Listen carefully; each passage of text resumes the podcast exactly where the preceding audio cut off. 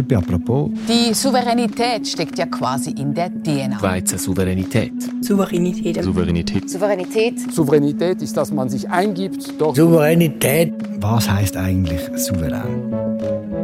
Nach dem Abbruch der Verhandlungen mit der EU reden plötzlich alle wieder über die Souveränität der Schweiz. Dabei gibt es aber ziemlich viele verschiedene Vorstellungen davon. Was heißt es eigentlich, souverän sein? Kann es ein Land wie die Schweiz überhaupt? Und wie hätte so ein sperriges Konzept zu so einem wichtigen Begriff in der Schweizer Politik können werden Über das reden wir heute bei «Apropos» im täglichen Podcast vom Tagesanzeiger und der Redaktion Tamedia. Mein Name ist Philipp Loser und mein Gast ist Fabian Renz, der Bundeshauschef von Tamedia. Sali Fabian. Sali Philipp. Da kommt eines der grössten Elend auf uns zu. Das ist ein Kolonialvertrag. Das Ausland bestimmt über die Schweiz. Wir geben das auf, wo wir 1848 eine Verfassung gemacht haben. Weil da so ein paar Intellektuelle finden, ja, das war früher gewesen, Souveränität und heute sind wir alle gleich. Da haben gerade Christoph Blocher gehört.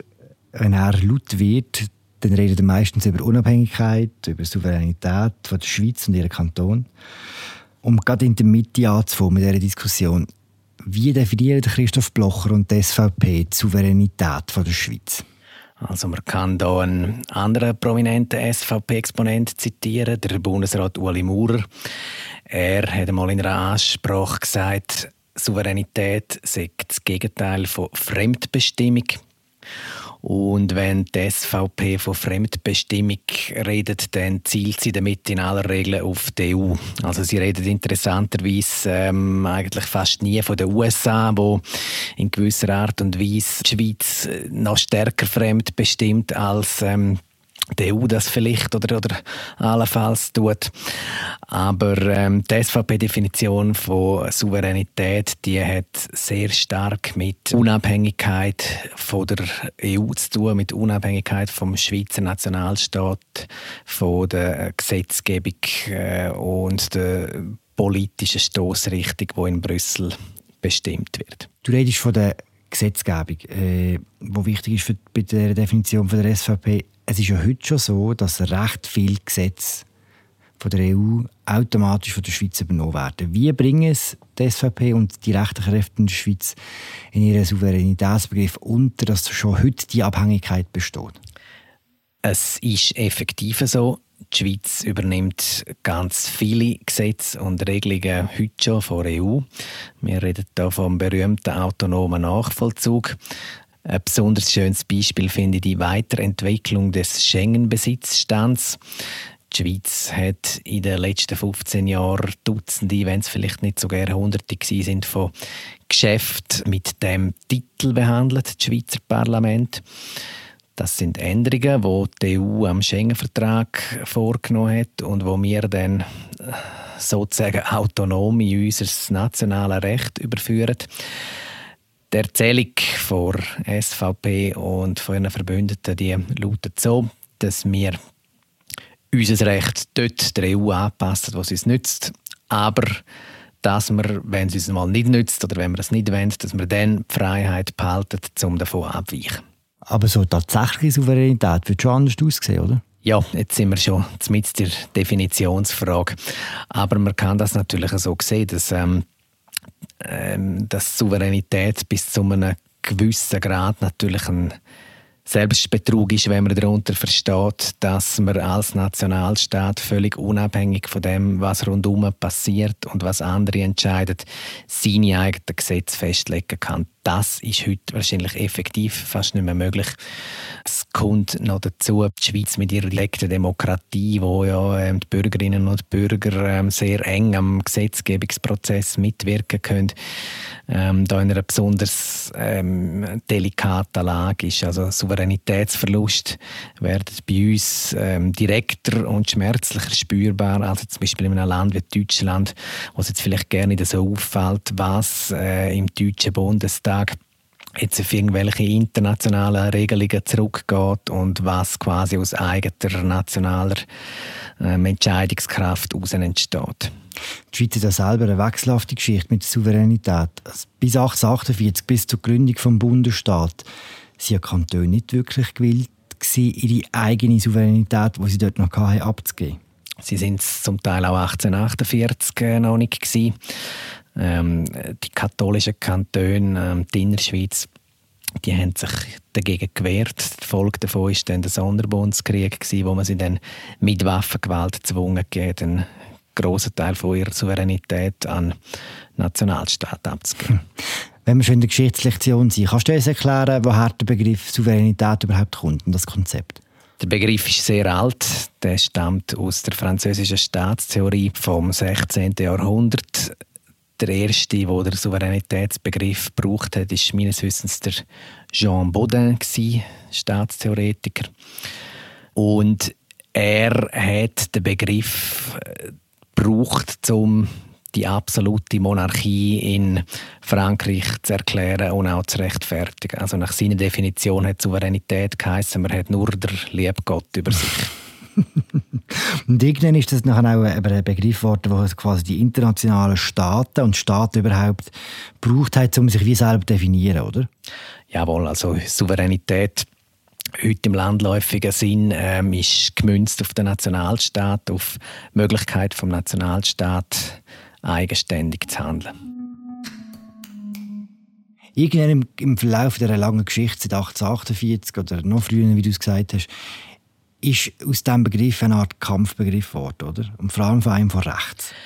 Jawohl, wobei ich es noch interessant finde, dass der Begriff Souveränität heute eigentlich bis zu einem gewissen Grad der Begriff äh, Neutralität abgelöst hat. Also wenn wir zurückdenken an den Kampf um EWR, da ist ähm, Souveränität zwar auch von Belang gewesen, äh, in der Debatte, aber viel, viel wichtiger ist Neutralität, so die mythisch aufgeladene, immerwährende, bewaffnete Schweizer Neutralität gewesen und spätestens wahrscheinlich so mit der UNO-Abstimmung Mitte der Nullerjahre ist der Neutralitätsbegriff eigentlich völlig verschwunden, interessanterweise. Also jetzt im Zusammenhang mit dem Rahmenabkommen, wo ja ein Haufen Gemeinsamkeiten als Vertrag mit dem EWR eigentlich hat, da hat interessanterweise eigentlich niemand mehr vor Neutralität geredet, sondern jetzt hat effektiv der Souveränitätsbegriff Neutralität verdrängt. Das ist jetzt im Zusammenhang mit dem Rahmenabkommen der ähm, dominierende Begriff in der Debatte und er wird das vermutlich auch noch bleiben in der europapolitischen Debatte der nächsten Jahre. Hast du eine Erklärung für das?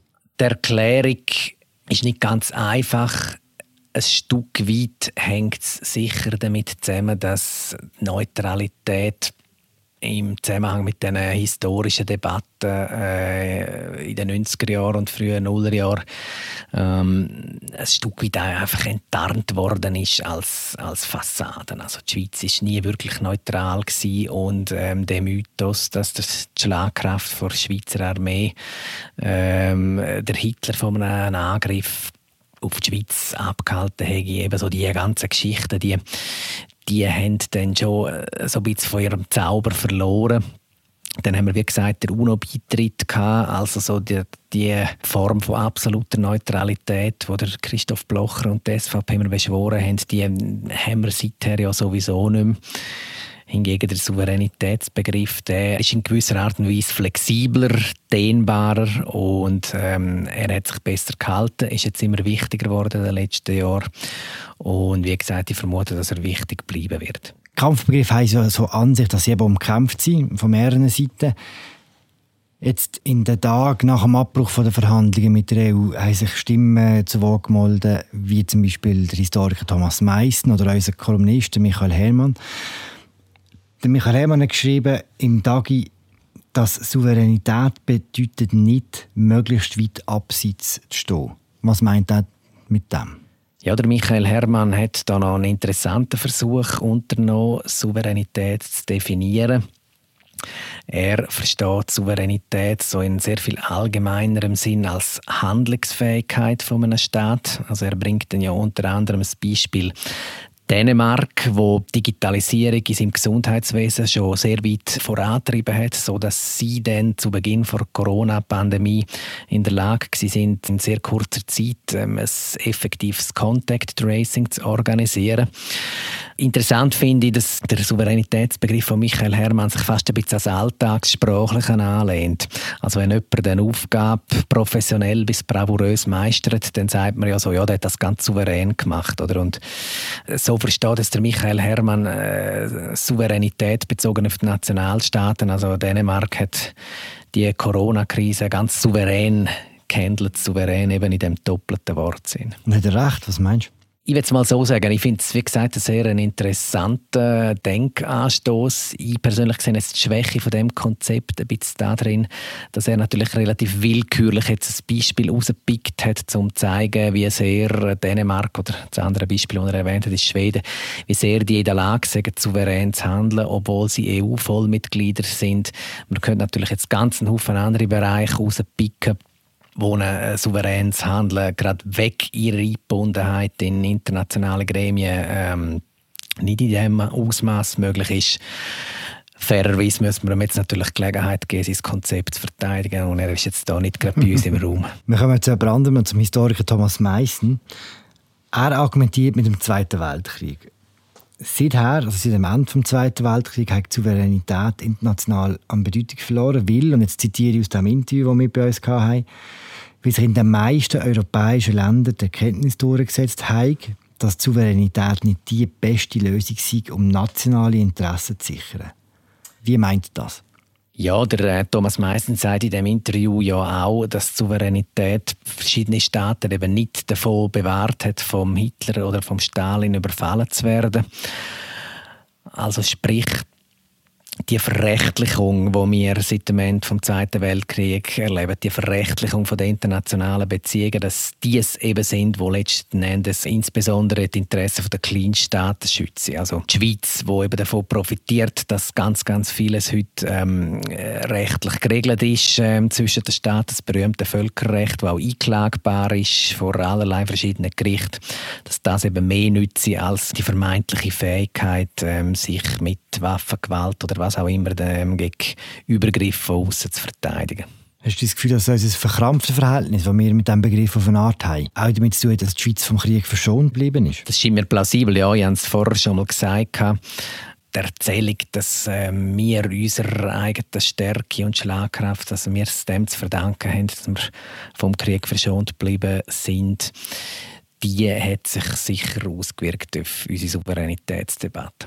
Zum Abschluss, wie würde denn ein moderner Souveränitätsbegriff aussehen für die Schweiz? Das ist insofern schwierig zu beantworten, als wir ja bis jetzt eigentlich ein Modell haben, mit dem sich ähm, fast alle haben können anfreunden. Also wir haben die Situation mit den bilateralen Verträgen, wo uns so ein bisschen durchschlängeln, ein bisschen durchwursteln, so ein bisschen Halbsouveränität, wo man sich vielleicht auch noch ein bisschen schönreden als Vollsouveränität das hat jetzt eigentlich 20 Jahre lang sehr gut funktioniert. Und jetzt stehen wir so an einem Punkt, wo die EU klar gemacht hat, dass sie diesen Weg nicht mehr weitergehen will. Ähm, der Versuch, um das jetzt mit einem Rahmenabkommen auf eine neue Ebene zu führen, der ist jetzt vorerst einmal gescheitert und wir wissen nicht, was nachher kommen ähm, wird ich sehe auch eine gewisse Möglichkeit, dass der Souveränitätsbegriff, dass es dem so ergehen wird, wie es im Neutralitätsbegriff schon ergangen ist, nämlich dass er einfach irgendwann ein Stück weit halt auch ein bisschen an Bedeutung verlieren wird im Diskurs. Danke für das Gespräch, Fabian. Gerne geschehen. Das war es für diese Woche mit «Apropos» im täglichen Podcast vom Tagesanzeiger und von der Redaktion der Media. Wir werden produziert und geschnitten von der Laura Bachmann und der Vivian Kuster. Moderiert wird apropos von der Media Gabatuller und von mir, Philipp Loser. Macht's gut, bis bald, ciao zusammen.